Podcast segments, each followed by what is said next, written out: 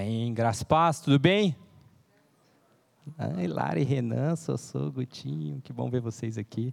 Ali no cantinho, ó, meu pai, minha mãe, minha avó, minha irmã. Ali tem um, a patotinha dos galindos. Só um pouquinho que vou abrir minha água aqui.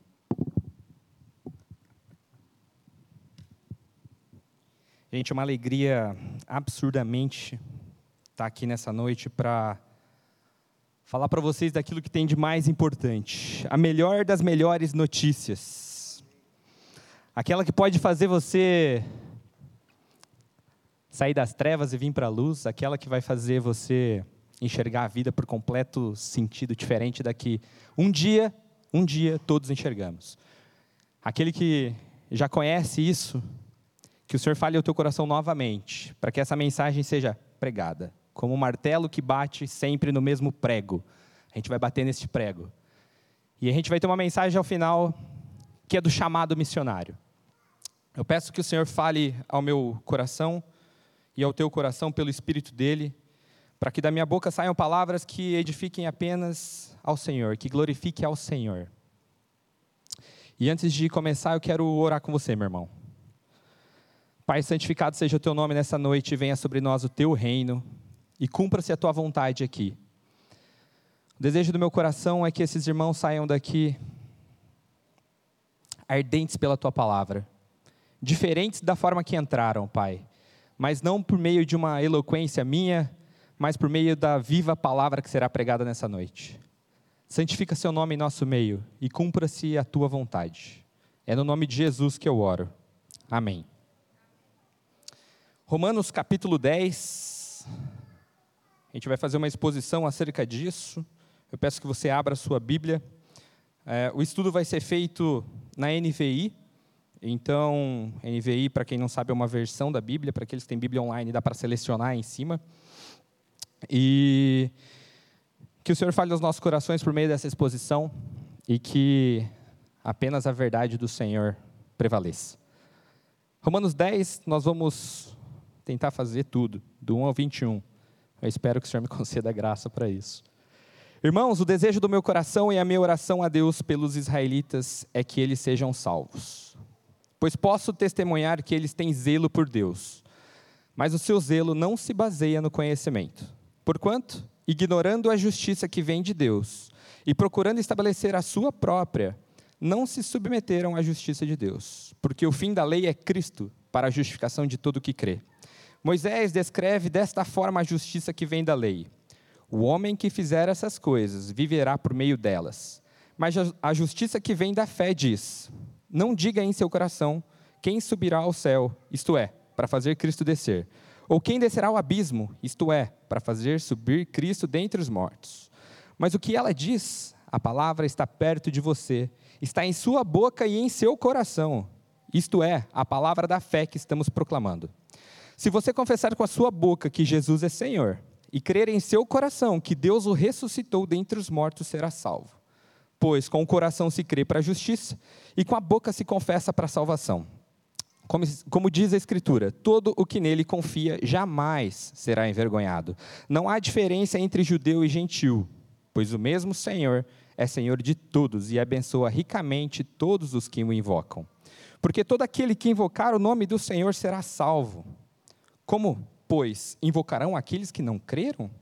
E como, e como crerão naquele que não ouviram falar?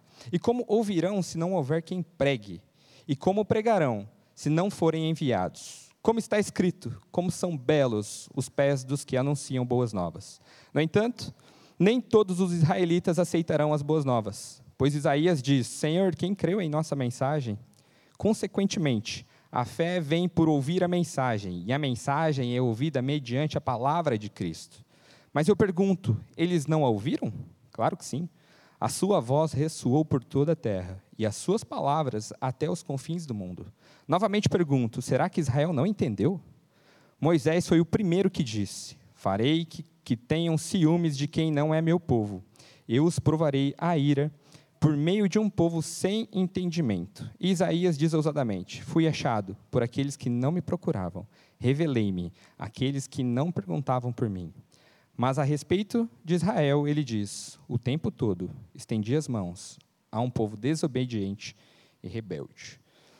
Para começar a exposição do texto, eu acho que vale a gente entender um pouquinho sobre o contexto de Romanos. Qual que, quem que escreveu? Né? Eu sei que boa parte de vocês já sabem isso, a gente trabalhou o texto de Romanos 8 no acampamento, mas eu queria trabalhar um pouquinho disso. Né? Então, a fé, a fé cristã até então já estava estabelecida em Roma quando Paulo escreve isto, por volta do ano 55, 56, 57, não se sabe ao certo. E Roma possivelmente já era uma terra crente. Possivelmente não era, porque está escrito lá em Romanos 1,8. E possivelmente, aí sim a gente pode presumir que a igreja foi para Roma mediante o Pentecoste, fruto do Pentecostes. Né? E a igreja de Roma possuía membro tanto judeu quanto gentil, e isso é importante já falar aqui. Porque ao longo de toda a carta, Paulo sempre vai se referir a esses dois povos, judeu e gentil. E nós vamos transcorrer a respeito disso mais para frente. Paulo estava no momento decisivo do seu ministério na época em que Romanos foi escrito. Ele acreditava que havia cumprido o seu trabalho no Mediterrâneo é, Oriental, então ali perto de, de Israel. É, toda aquela região ele acreditava que já tinha cumprido o seu propósito e que era tempo de se deslocar para o Ocidente. Então, se deslocar para o Ocidente naquele império era caminhar em direção à Espanha. E isso ele fala em Romanos, lá no capítulo 15, ele vai mencionar sobre isso. O apóstolo esperava visitar os cristãos, os cristãos romanos no caminho e realizar um sonho antigo, e talvez recebendo a ajuda deles como uma possível igreja mantenedora. Então, quando ele escreve isso, a ideia é ele mostrar para Roma, para os cristãos que estão em Roma, as suas credenciais apostólicas. Então, acho que vocês lembram, é, credencial apostólica é aquele que caminhou com Jesus, que viu Jesus. Né? Então, não existe apóstolo hoje. Vamos começar já a separar as coisas aqui. Não existe apóstolo. Né? Então, apóstolo é quem viveu com Cristo e viu a Cristo. E, e, Paulo era um desses. Então, ele apresenta suas credenciais de uma igreja que ele visitaria. Acabou que ele visitou não nas circunstâncias que ele desejava. Né? Acabou indo para lá, em prisão, mas assim foi. E eu queria contextualizar um pouco de como que Paulo escreveu o livro de Romanos. Consegue passar para o próximo slide, irmão? Nesse próximo slide, é, eu não sei se todos vão enxergar bem, principalmente quem está no fundo, aqui dá para a gente ter uma noção clara de como que ele organizou a carta aos romanos. Os slides vão aparecer aqui no fundo, vocês vão ver que eu não vou me apegar muito a ele. Ele vai servir mais para, se você se perder aí no que eu estou falando, você vai saber se eu estiver naquele texto referente ao que falamos. Paulo ele escreve no capítulo 1, do versículo 1 ao 15, a respeito do desejo dele mesmo, né? a sua mensagem e a sua missão ao escrever essa carta. Dá para ver aí? Estou enxergando bem? Então. Do capítulo 1, do 16 e 17, Paulo vai falar sobre a ira de Deus. Né? Então, a humanidade é toda condenada. Sem Jesus, ninguém se salva. Absolutamente ninguém. Então, ele fala isso logo no começo da carta. E aí ele vai organizar a respeito sobre o Evangelho de Deus em alguns aspectos. E aí ele vai quebrar. Primeiro, no capítulo 1 ao 3, ele vai falar sobre a ira de Deus. A humanidade, a humanidade toda condenada sem Jesus. Acho que eu tenho que pegar mais para cima aqui. A graça de Deus, ele vai falar do 3 ao 4, do capítulo 3 ao 4. Então, ele vai falar sobre a justificação pela fé em Jesus. Capítulo 5 ao 8, ele vai falar sobre a promessa de Deus, a esperança da salvação em Jesus. Do 9 ao 11, que é onde a gente vai falar aqui, que é o plano de Deus. Então, ele fala sobre a eleição de judeus e gentios em Jesus. E aí ele vai trazer meio que um um passado, um presente e um futuro a respeito de Israel e do povo de Deus. Cada um, respectivamente. Né? 9 passado, 10 presente, 11 futuro. Do 12 ao 15, Paulo vai falar sobre a transformação de Deus e o objetivo do amor e unidade em Jesus. E ao fim, ele encerra falando sobre o seu serviço, planos e cooperadores, e é aí que ele cita lá que ele vai. O desejo dele seria ir para a Espanha. Fechado esse contexto, então só para você saber onde está Romanos na, na fila do boi aqui, a ideia é que a gente possa trabalhar o capítulo 10. E para isso eu preciso falar um pouquinho do capítulo 9, senão vocês vão falar por que, que o Gui pulou o 8 e foi para o 9, vocês vão entender. Então, no capítulo 9, Paulo demonstra o amor que possuía pelos seus compatriotas. Paulo, segundo é, o amor que ele possuía segundo os compatriotas, de acordo com a própria carne, né? porque Paulo ele, ele era judeu, ele tinha as credenciais romanas, mas ele era judeu. E ele demonstra no capítulo 9 uma imensa tristeza de ver a rejeição desse povo ao Messias. Né? Então, aquele que veio para cumprir a lei, é, e não apenas isso, para cumprir todas as profecias e alianças que até então não havia sido dado aos judeus. Essa rejeição de Israel, que é citada no capítulo 9, A gente vai ter oportunidade de ler agora. É, o Senhor diz assim, Romanos 9,15 fala assim: Terei misericórdia de quem me aproverta misericórdia, e compadecer-me-ei de quem me aproverta e compaixão. O Senhor vai falar sobre a soberania dele nesse texto, e, e é algo que às vezes gera uma confusão, né? Senhor Jesus veio para os judeus, os judeus não receberam ele. Mas espera, o Senhor não é soberano? O Senhor já sabia que isso aconteceria. Então, em hipótese alguma, essa rejeição de Israel é desassociada à soberania do Senhor. O Senhor o tempo todo saberia, sabia que Israel faria o que fez. Mas o Senhor fala que a misericórdia ele tem de quem ele provém ter misericórdia.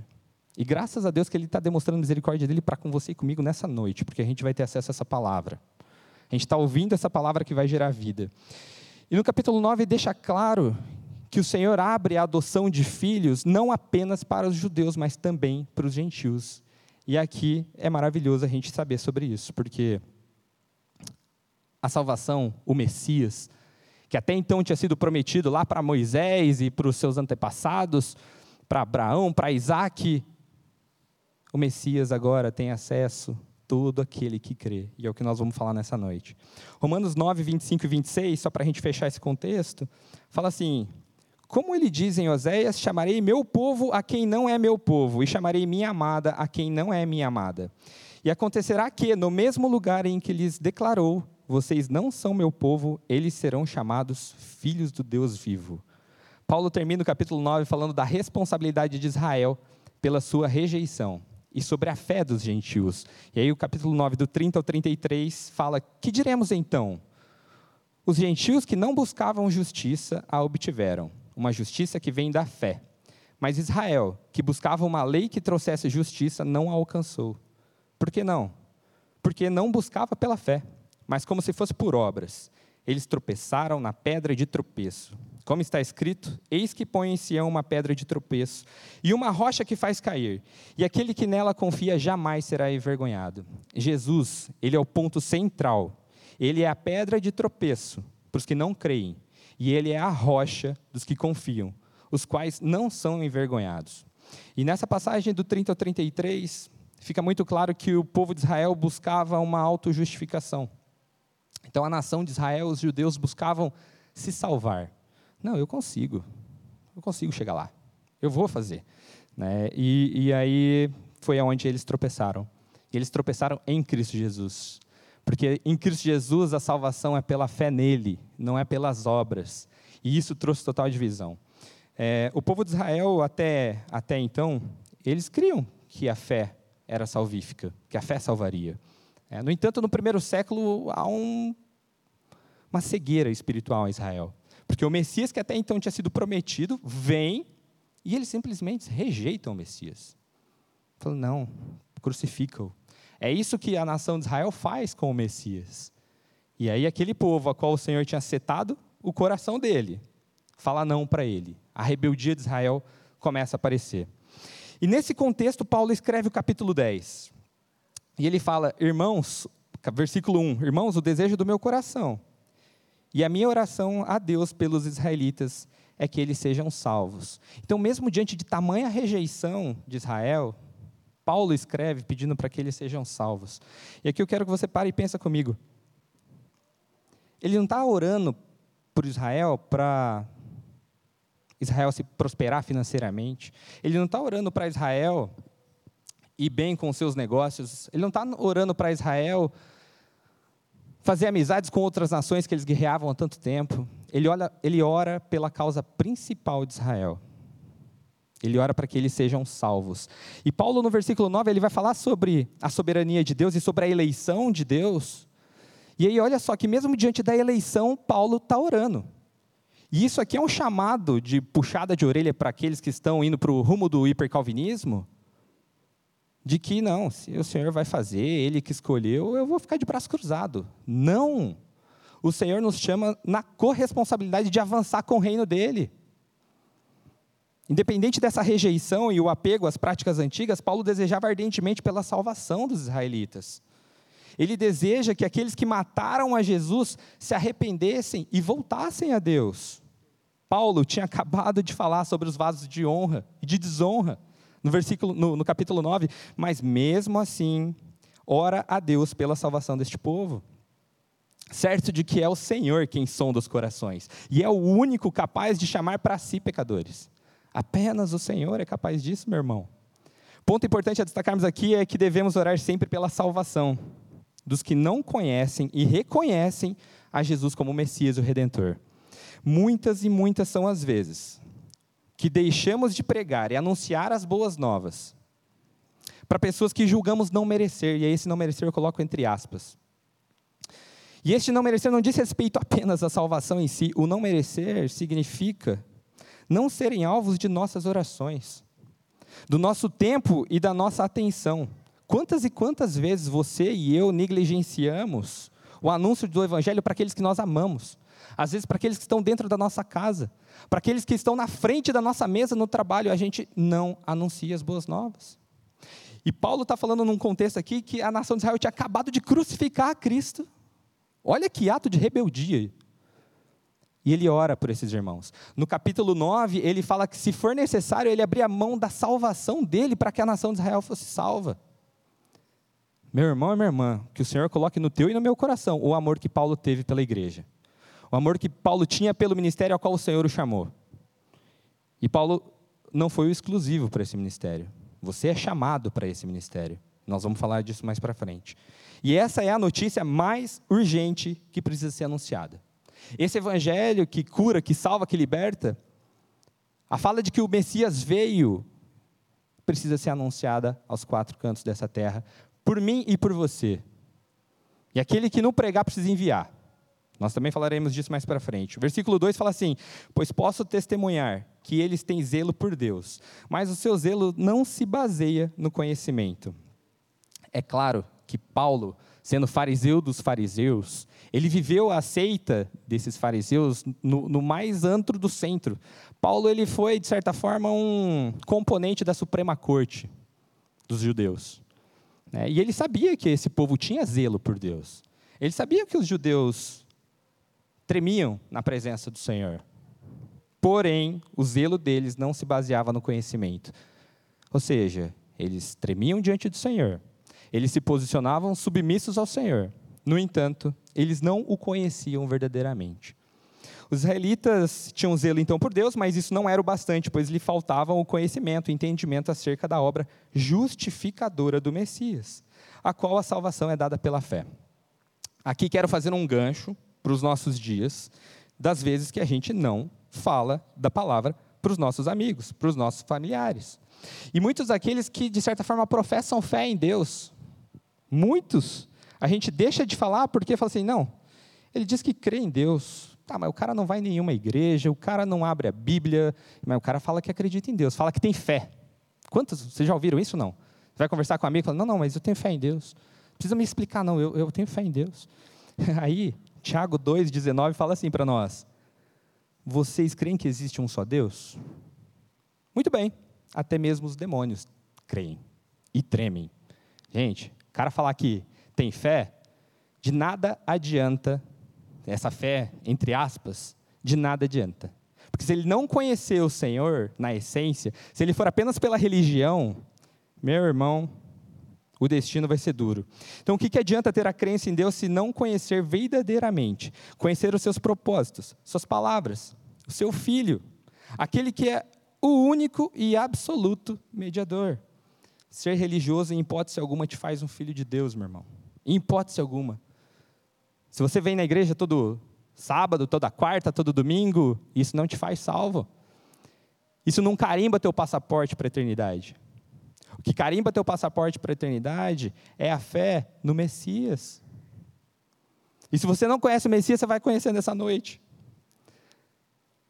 O zelo e o temor verdadeiro precisam se basear no conhecimento legítimo desse Deus e na obra redentora de Cristo Jesus. Se esse zelo não tiver pautado em Cristo, ele é lixo. Ele é lixo. Ele é quase que um caminho de justiça própria que você impõe para si mesmo, achando que por meio disso você vai ser salvo. Versículo 3 fala que, porquanto, ignorando a justiça que vem de Deus e procurando estabelecer a sua própria, não se submeteram à justiça de Deus. Esse povo ignorou a justiça que vinha de Deus. E quantos hoje ignoram a justiça que vem de Deus? Aquele que habitou entre nós, cheio de graça e de verdade, foi rejeitado e posto numa cruz. A mensagem de Cristo, de fato, é loucura. Ela é loucura para o mundo meritocrático que a gente vive. Assim como os judeus que estamos falando, muitos querem ser justificados pelas obras. E muitos, inclusive, estão aqui hoje, sentados me ouvindo, achando que o seu próprio esforço vai te fazer salvo. E no dia que a sua vida cessar, você acha que você vai estar com Deus no céu.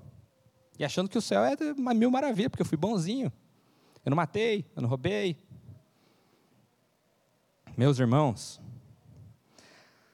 a gente tem dificuldade de entender o que é graça. A graça ela parece ser meio barata, né? Porque ela não custa nada. Tá, mas aquilo que não custa nada normalmente não é bom.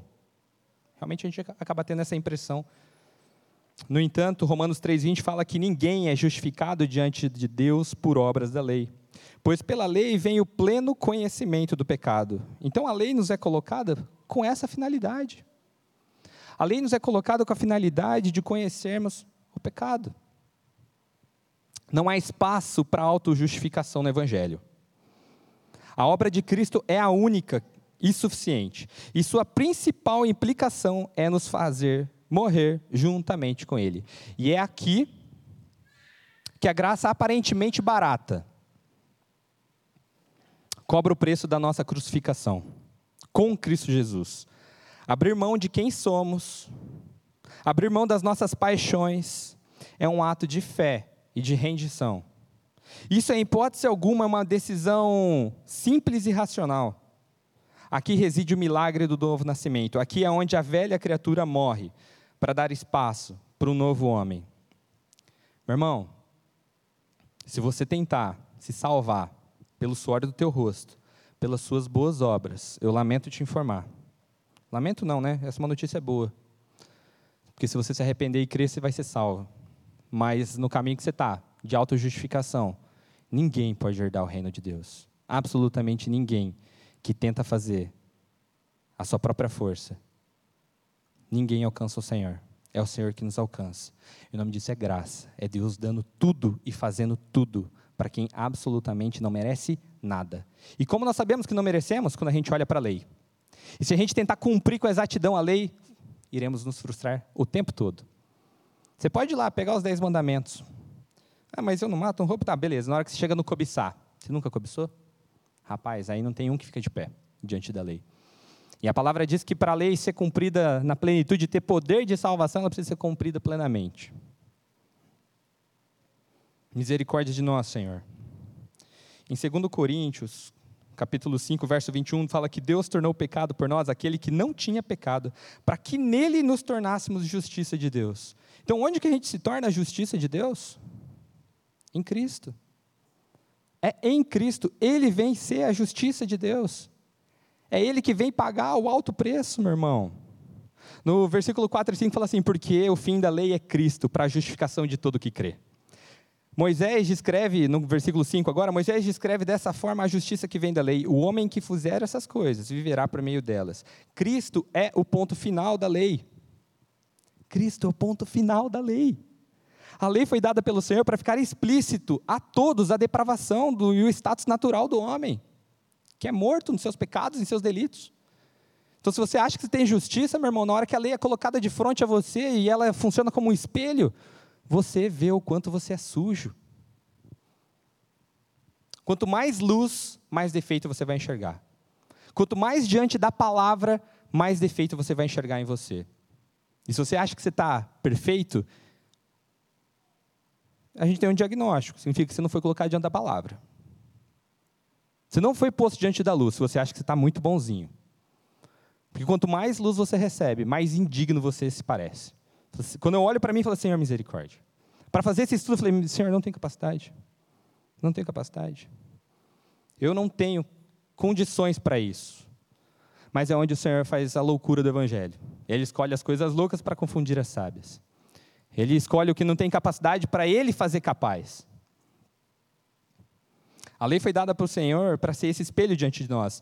E não tem nenhum tipo de possibilidade de cumprimento dessa lei por nossos esforços. Jesus foi o único, o único ser humano a cumprir cada vírgula da lei. Ele era Deus, mas ele era 100% homem. 100% Deus, 100% homem. O único que cumpriu 100% da lei. O único que pode falar que viveu por meio dela, porque ele não caiu em nenhum dos mandamentos. Pelo sacrifício de um homem só, a graça alcança todo o que crê. E a lei, para ter valia de justificação, se ela não for cumprida de forma absoluta, ela não é capaz disso. Levítico 18, 5, não vamos ler não, mas é o que fundamenta isso que a gente está falando agora. Avançando para o versículo 6 e 7, Paulo vai falar que a justiça que vem da fé diz que não diga em seu coração quem subirá ao céu, isto é, para fazer Cristo descer, ou quem descerá ao abismo, isto é, para fazer subir Cristo dentre os mortos. Mas o que ela diz? A palavra está perto de você, está em sua boca, em seu coração. Isto é, a palavra da fé que estamos proclamando. Essa pode ser uma das passagens de Romanos mais difíceis de se interpretar, mas na hora que a gente compreende, a gente estuda, a gente vê que é muito simples, na verdade porque você não precisa subir no mais alto dos montes a procurar Cristo, nem descer no mais profundo dos vales para encontrar Cristo. Ele perto está. A palavra fala que se você, com a tua boca, confessar e no teu coração crer, meu irmão, você vai ser salvo. A palavra está pertíssimo de nós, mas muito, muito perto. E não precisa ter esforço, não precisa FDCC. Isso é graça que precisa quebrantamento, que precisa rendição, o joelho dobrado e falar: Pai, misericórdia de mim. Miserável homem que sou, porque a tua palavra foi aio que me conduziu a ti. No verso 9 e 10, Paulo vai falar assim: Se você confessar com a tua boca que Jesus é Senhor e crer em seu coração que Deus o ressuscitou dentre os mortos, será salvo. Pois com o coração se crê para a justiça e com a boca se confessa para a salvação. E essa é aquela resposta famosa de como posso ser salvo. Se você tem essa pergunta, fala, ah, mas como que eu posso ser salvo? Aqui está charada, meu irmão. Se com o coração crê para a justiça e com a boca confessar para a salvação, você vai ser salvo. Aqui é um mistério que foi revelado pelo Messias, meus queridos, e a palavra é posta diante de nós para que a gente creia. Graças a Deus, porque a gente veio dois mil anos depois de Cristo, e a gente pode olhar para essa história toda e saber que houve um Cristo histórico real. Então, para a gente ser salvo pela fé, de certa forma, é mais fácil racionalmente do que se a gente pensasse para aqueles que esperavam o Messias. Não, o Messias já veio, meus queridos, na plenitude dos tempos. Melhor, melhor época nos séculos que já existiram para o Senhor vir foi o ano zero. Porque ali o Império Romano estava formado, estava preparado para o avanço do reino, não tinha, as estradas eram boas, não precisava ficar com passaporte para sair de, uma, de um lugar para o outro. Então, se você pensar ali que de Israel até a Espanha, e todo o sul e o norte do Mediterrâneo era uma nação só, isso significa que é a plenitude dos tempos, a hora boa do Senhor vir para que o Evangelho propagasse. A Escritura ela é a palavra de Deus. É ela que vai gerar fé e arrependimento no meu e no teu coração, meu, meu querido e minha querida. E confessar com a boca e com o coração, e crer com o coração, né, que ele ressuscitou dentre os mortos, isso não é algo mágico. Isso não é algo mágico. Isso é, isso é milagre. O nome disso é milagre. E apenas a revelação do Espírito Santo de Deus acerca do Evangelho pode produzir esses dois frutos da salvação os dois precisam caminhar junto. Testificar sobre a ressurreição de Cristo é proclamar a vitória de Jesus sobre a morte. E não se trata de uma lenda, mas de um fato histórico. Eu costumo brincar, os meninos da quarta já ouviram falar isso, que confessar com a boca até papagaio fala. Mas crer com o coração, só, uma, só um milagre. Só uma obra do Senhor. E talvez nisso você pode se ver, falar, mas tá, beleza, então se é uma obra do Senhor, como que eu faço? Se não sou eu, é o Senhor que faz. Joelhos dobrados. Arrependimento. Quando você olhar para a lei do Senhor e ver que você não tem condições de ser salvo, você vai pedir misericórdia. Senhor, misericórdia. Me dá essa fé. E todo aquele que pede, recebe. Todo que busca, alcança. No versículo 11 fala, como diz a Escritura, todo que nele confia, jamais será envergonhado.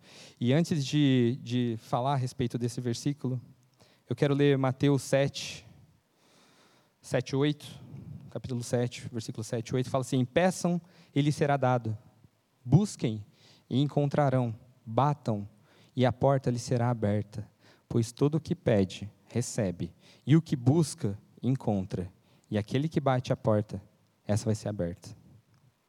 Ninguém busca que busca o Senhor vai ter a porta fechada diante de ti.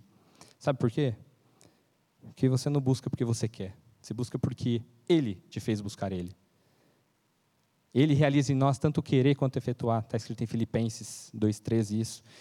E se em algum momento a gente se voltou ao Senhor, e se em algum momento seus olhos olharam para o Messias, saiba que foi Ele que pegou você pelo queixinho e apontou a tua face na direção da dele.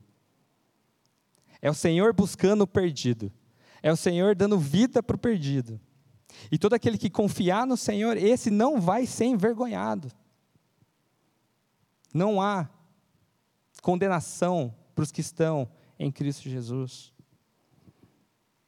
Gálatas 2:20, e esse todo mundo conhece muito bem, fala que eu fui crucificado com Cristo, e assim já não sou eu quem vive, mas Cristo vive em mim. E a vida que agora vivo no corpo, vivo pela fé no Filho de Deus, que me amou e se entregou por mim. Sabe por que, que você e eu podemos ter a chance de ser constantes na nossa fé, na nossa caminhada cristã? Porque Cristo está em nós. Mediante apenas a vida de Cristo em nós, nós seremos crentes verdadeiros, crentes legítimos, crentes que verdadeiramente são salvos e dão frutos de crente salvo. Esse ar-condicionado está me bagunçando a Bíblia aqui. Aqui é onde a gente precisa estar, meu querido, minha querida. Se a gente não estiver morto em Cristo, a gente não vai estar vivo para Deus. Isso é certo. E essa verdade, ela precisa imperar todos os dias, no meu e no seu coração. Queria ler o verso 12 e o 13 para a gente continuar. O 12 e o 13 fala que não há diferença entre judeu e gentil, pois o mesmo Senhor é Senhor de todos e abençoa ricamente todos os que o invocam. Porque todo aquele que invocar o nome do Senhor será salvo. Aleluia por essa verdade bíblica. Judeus e gentios estão em pé de igualdade. Aqueles que achavam que a salvação seria só para eles se enganaram. Os judeus achavam que o Messias ia vir salvar a nação de Israel. Mas a nação de Israel recusou o Messias. Ela lançou-o numa cruz. E a graça do Senhor pega e fala: ah, vocês todos, brasileiros, argentinos, uruguaios, e aí vocês começam a pegar a lista de todos os países que existem. Vocês todos estão aptos. Vocês todos têm o, o passaporte, basta carimbar o passaporte. O, o passaporte só pode ser carimbado com sangue o sangue do Cordeiro. que está acontecendo? Estão me sinalizando aí. Não? Tá bom, desculpa. Eu queria ler Apocalipse 3:20, que fala assim: Eis que estou à porta e bato.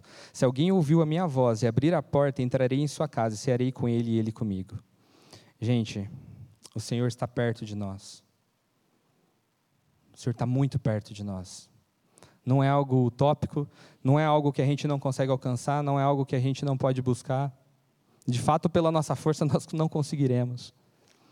Mas se os nossos ouvidos estiverem abertos a essa verdade, o Evangelho vai fazer a parte dele, de trazer cura, transformação, libertação. No verso 14 e 15, Paulo fala assim: Como, pois, invocarão aquele em quem não creram? E como crerão naquele que não ouviram falar? E como ouvirão se não houver quem pregue? E como pregarão se não forem enviados? Como está escrito, como são belos os pés dos que anunciam boas novas. Aqui a gente tem uma divisão nesse capítulo 10, que então Paulo, após falar de como é fácil ser salvo em Cristo Jesus, não é pelas obras da lei. Paulo agora começa a falar assim: Romanos, não tem como invocar e crer se eles não ouvirem. E nessa slide aí fica bem legal da gente olhar. Invocar, crer, ouvir, pregar e enviar. E aqui, para aqueles que já são salvos, para aqueles que têm a certeza da sua salvação, aqueles que estão com a mensagem cravada no coração, você tem um papel nisso. Não é um, ah, talvez. Não, cara, é uma ordem. E de pregar o evangelho. E de pregar o evangelho. O Senhor usa o método da pregação para que o reino dele avance. Ele podia ter escolhido outro método, mas ele escolheu esse. E aí, para poder enviar e pregar, ele me chama, ele chama o Samuel, ele chama a Claudinha, o Pedro, o Fernando, ele chama cada um de vocês. E aí, como igreja, a igreja tem esse papel de enviar. E eu e você temos esse papel de pregar. E não é aqui na frente com esse microfone na mão. É onde você estiver, meu querido. É por onde você passar. É no seu trabalho, é em uma reunião, é no almoço, o tempo todo. Se não puder com palavras, que seja com atos. Que as pessoas sintam em você o aroma de Cristo Jesus. Que você não cheire a mundo, mas que você cheire a cordeiro. E para isso, meu irmão, você tem que morrer. Porque se você tentar por você mesmo, serão frutos da sua própria justiça. E a palavra fala para nós que a nossa justiça é similar a trapos de imundícia. Trapos de imundícia são panos da menstruação. Aquele sangue podre, que fede, que não tem utilidade alguma a não ser lixo. O Senhor classifica a nossa justiça como trapos de imundícia. Então, se você está tentando se auto-justificar, tem valia nenhuma diante do Senhor, porque Ele se fez justiça por nós na cruz do Calvário. Cristo Jesus foi a justiça. E mediante a fé nós podemos ter acesso a isso. E mediante a fé a gente pode ser transformado. É interessante como o Senhor, ele, nesses cinco pontos, ele nos deixa participar de dois.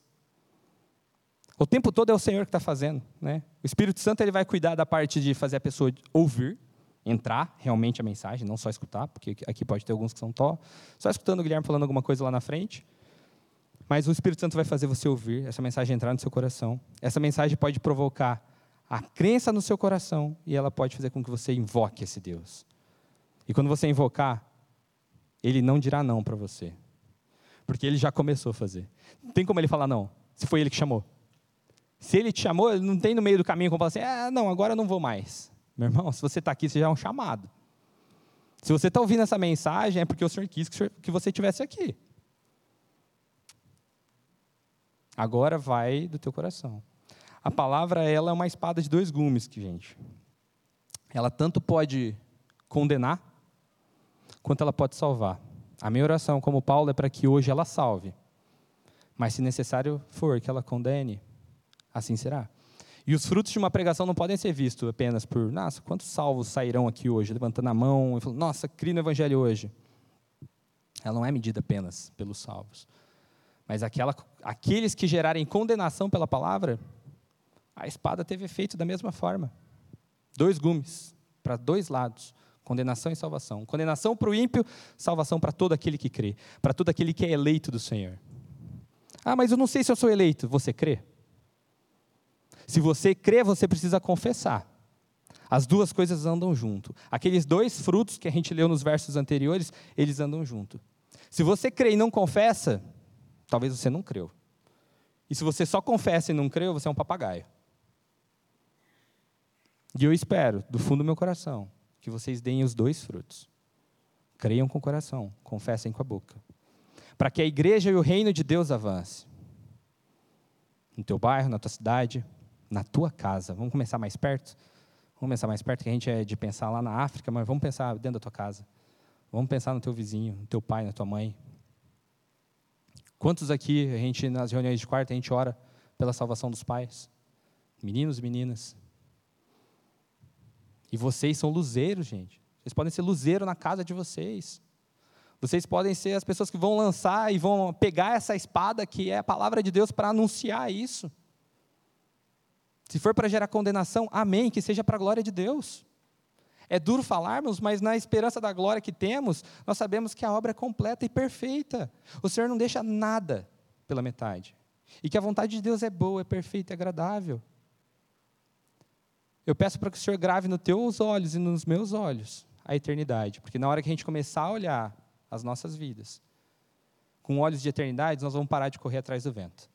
Nós vamos parar de correr atrás de dinheiro, nós vamos parar de correr atrás loucamente sobre relacionamentos, nós vamos parar de correr atrás sobre tudo aquilo que para nós ocupa o lugar de Deus. E se alguma coisa na tua vida está ocupando o lugar de Deus, é hora de você colocar isso diante do trono dele e pedir para que ele tire de você, se for necessário. Não estou pedindo para você ficar pobre, não estou pedindo para você ficar sem namorar ninguém o resto da vida, sem casar, não é isso. Mas se estiver ocupando o lugar do Senhor, é hora dele te colocar no fundo do poço. Porque no fundo do poço, a corda da graça vai ser atirada para você, que para você pegue nela, e o Senhor, pela graça dele, te tire de lá. E ele vai te limpando. À medida que você é alcançado por essa graça, o Senhor vai te limpando. O Senhor vai te limpando. Vai te limpando. Por meio da palavra dele, porque é a palavra de Deus que tem capacidade de nos limpar. Apenas a palavra de Deus tem a capacidade de nos deixar mais alvos do que a neve. Vocês já viram neve? Eu já contei para os meninos na quarta. O dia que eu vi neve, é, cara, foi emocionante. Não pela neve, porque eu lembrei dessa passagem que fala que mais alvo do que a neve eu serei, lavado pelo sangue do Cordeiro. Foi a primeira coisa que eu pensei.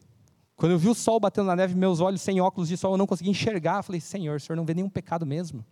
É desse jeito mesmo que o Senhor vê, tão branco assim. É o branco mais branco que eu já vi na minha vida. É desse jeito que o Senhor vê. Para todo aquele que crê, o Senhor vai vê-lo assim. Ele vai ver nenhum tipo de justiça. Ele vai ver o sangue do cordeiro sobre você. E a hora que a morte passar, assim como foi no Egito, a morte vai passar pela sua casa e não vai te pegar, meu irmão. Porque ela não tem domínio sobre os filhos de Deus. Cristo Jesus triunfou sobre a morte. Que bênção que é isso, gente. Que bênção que é isso. E uma, uma coisa importante da gente falar, né, sobre as obras. Cara, enviar e pregar são duas excelentes, boas obras que você pode fazer. Se tivesse colocar um ranking, talvez estariam lá no topo. E você está preocupado com o quê? Em dar comida para pobre? Não estou falando que isso não é importante, mas muita gente se apoia nisso para ser salvo. Ah, não, mas eu estou indo lá toda quinta eu vou lá no, dar comida para os mendigos. Cara, se você está fazendo isso, achando que Deus vai fazer uma barganha com você, cilada. É uma cilada bino. Não vai dar certo, cara. Não vai dar certo. Se o propósito do teu coração está em se santificar ou fazer bonitinho para sua esposa, para seus amigos, para se você tem uma empresa, é para os acionistas ou para os clientes, achar que você é o cara da sustentabilidade, cara, se for só para isso, é vão. As obras são feitas para que a gente, para que a gente ande nelas, para demonstrar aquele que nos chamou das trevas para a luz. As boas obras têm que ser a identificação clara do Senhor Jesus na minha e na sua vida. Se pelas boas obras, dar comida, ou ir ajudar pobre, ou fazer qualquer outro tipo de coisa, cara, se não for para a glória de Deus, é vão. O Senhor pode estar até te usando para matar a fome de um, mas é só para isso. E aquele um, se ele não ouvir o evangelho, na hora que cessar a vida dele, condenação eterna. Duro, duríssimo. Essa mensagem é dura. Mas Cristo foi pedra de tropeço para Israel. Da mesma forma que eu lançando essa palavra hoje aqui para vocês. Se vocês não crerem, ela será pedra de tropeço para vocês também. Mas para aqueles que creem, essa é a rocha da salvação. Versículo 16 fala que, no entanto, nem todos os israelitas aceitaram as boas novas. Pois Isaías diz: Senhor, quem creu em nossa mensagem?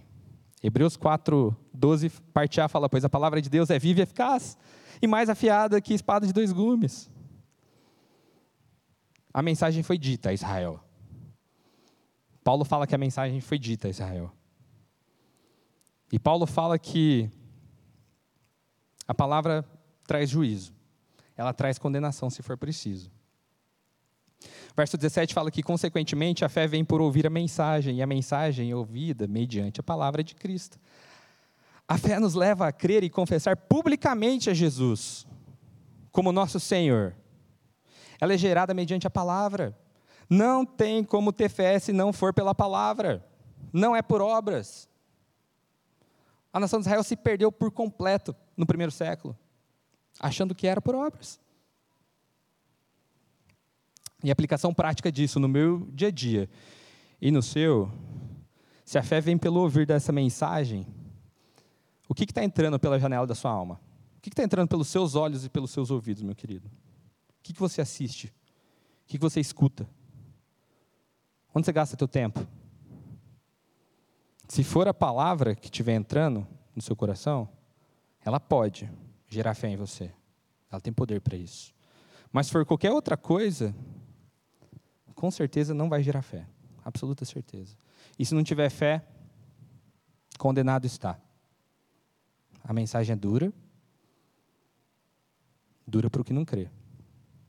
Mas para o que crê, é essa esperança da glória que nós temos. É nisso onde o nosso coração precisa repousar. E para a gente caminhando para o fim, versos 18, 19 e 20, fala: Mas eu pergunto, eles não ouviram? Claro que sim. A sua voz ressoou por toda a terra e as suas palavras até os confins do mundo. Novamente pergunto: será que Israel não entendeu? Moisés foi o primeiro que disse: Farei que tenham ciúme de quem não é meu povo. Eu os provocarei a ira por meio de um povo sem entendimento. E Isaías diz ousadamente: Fui achado por aqueles que não me procuravam. Revelei-me àqueles que não perguntavam por mim.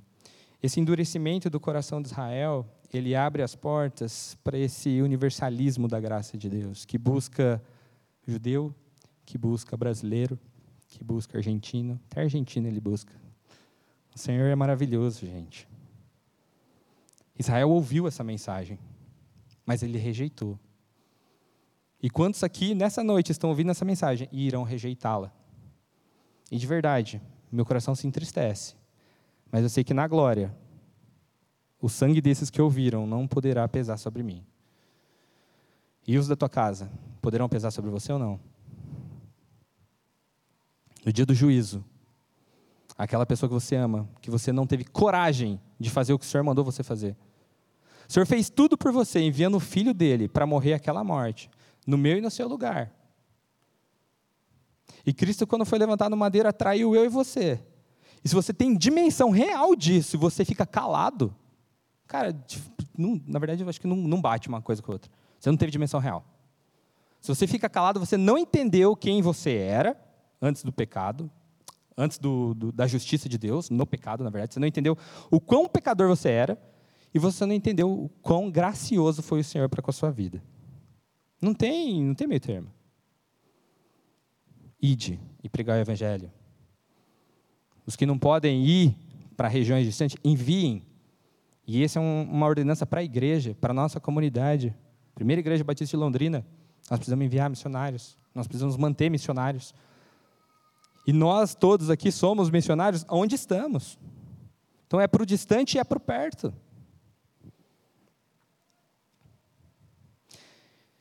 E esse endurecimento de Israel, ele provocou ciúme.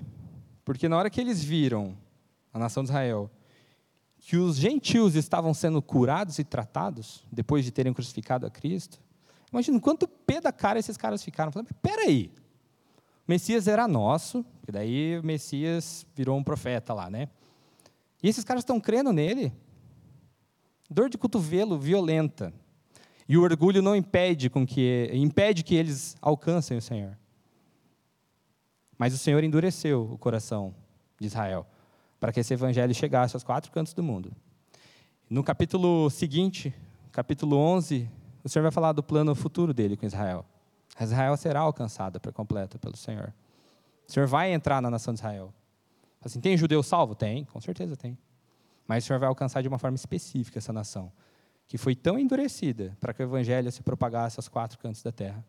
Então, o tempo todo eu vejo a mão do Senhor. O endurecimento daquele povo foi necessário para que eu e você, dois mil anos depois, estivéssemos ouvindo essa mensagem, para que o evangelho tivesse avançado da forma que avançou. Isaías diz no 20, né? Fui achado por aqueles que não me procuravam, revelei-me àqueles que não perguntavam por mim. Então o Senhor veio até nós, gente. Eu não procurei o Senhor. Ele simplesmente apareceu para mim. Eu não busquei, não tive a sede pelo Senhor. Um dia, o Senhor tirou as escamas dos meus olhos. Mas não porque eu fui, porque a graça dele me tirou. Porque a graça do Senhor foi sobre a minha vida. E da mesma forma como foi sobre a minha vida, pode ser sobre a sua. Eis que estou à porta e bato. Eis que estou à porta e bato. Versículo 21 fala mais a respeito de Israel. O tempo todo estendia as mãos a um povo desobediente e rebelde. O tempo todo o Senhor estendeu as mãos para Israel. E você, será que você está sendo tipificado por um Israel? O Senhor estendendo o tempo todo a mão para você e você virando as costas para o Senhor? Eu não vou falar isso para você.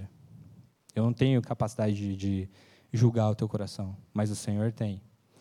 A gente, como igreja, a gente pode julgar os seus frutos. A gente pode julgar a forma como você tem vivido. E a gente pode te apresentar essa palavra. O desejo do meu coração, meus queridos, é que essa graça e essa misericórdia do Senhor seja revelada na tua vida, no teu coração, para que faça a diferença, para que seus dias não sejam mais iguais como sempre foram, para que esse não tenha sido só mais um sábado na tua vida. Se você creu, para você a mensagem é: vai pregar. Tiver que ter um resumo para quem creu da pregação de hoje é: vai pregar. Aonde? Vai pregar. Em casa, fora de casa, a qualquer tempo. É para isso que você foi chamado. Você foi chamado para que o reino de Deus avance. E para você que não creu, não entendeu, se quiser vir conversar depois do culto, pode vir. Mas a palavra para você é: se arrependa e creia. Se arrependa e creia. Para que você possa executar aqueles cinco pontinhos lá, para que você possa invocar o nome do Senhor, para que você possa confessar o nome do Senhor e dizer que Jesus Cristo é Rei, que Jesus Cristo reina e que Ele não é um crucifixo que fica pendurado na igreja só ou no pescoço. Tem muita gente que usa também. Ele não é uma cruz só à toa. Muito pelo contrário. Naquela cruz eu e você fomos incluídos. Aqueles braços esticados do Senhor Jesus é um abraço a mim e a você. Porque a palavra fala que Deus amou o mundo de tal maneira que deu seu Filho unigênito, para que todo aquele que nele crê não pereça, mas tenha vida eterna. O Senhor quer a vida eterna para todo aquele que crê. Ele deu graciosamente no Filho dele. É de graça, não te custa nada. E pode parecer barata demais essa graça, mas ela vai te pedir uma coisa: que você morra. Que as suas vontades sejam crucificadas em Cristo. E aí é onde muita gente escapa. Escapa porque não quer, né? Fala, não, eu vou endurecer meu coração assim como Israel. Eu vou desobedecer e vou ser rebelde, porque eu não quero abrir mão. E aí a pessoa está olhando para esses 80 anos que ela vai viver como se fosse tudo, né? Misericórdia. Visãozinha de, long, de curtíssimo prazo, né? Curtíssimo prazo. Para quem fez aí administração, economia, para quem tem empresa. Cara, você tem que olhar para o longo prazo. O longo prazo é eterno porque senão vai acabar aqui na hora que o juiz apitar, e para onde você vai? Passaporte, está carimbado com sangue ou não? Não está? Então, condenado. Está carimbado? Vida eterna, meu irmão. Vida eterna diante do Rei dos Reis, dos Senhores dos Senhores. E você não vai ficar lá só cantando, tocando arpinha lá. Cara, você vai estar lá conhecendo a plenitude desse Deus. Você vai estar lá para conhecer Ele cada vez mais. Porque isso que a gente está conhecendo aqui é tão pequenininho tão pequenininho, a nossa cabeça é tão pequena para entender a graciosa mão do Senhor sobre a nossa vida. Mas que o Senhor nos dê graça, de todo sábado, toda quarta, todo domingo, todos os dias, a gente abrir as Escrituras e pedir: Senhor, revela para mim essa palavra. Eu quero entender, eu quero entender mais a tua palavra. Isso aqui é a palavra de Deus. Isso é a palavra de Deus. Tem gente que fica, ah, mas Deus não fala comigo. Você lê a Bíblia? Cara, você não lê a Bíblia, não vai falar mesmo, cara. Abre a Bíblia e leia, meu irmão. Abre a Bíblia e leia. Deixa o Senhor fazer a obra que Ele vai fazer. E aí eu quero terminar com Apocalipse 3,20 de novo. Eis que estou à porta aí, bato. Se alguém ouvir a minha voz e abrir a porta, entrarei em sua casa e cearei com ele, e ele comigo. O Senhor está te chamando para festa, gente. Está batendo na porta, vamos festar comigo.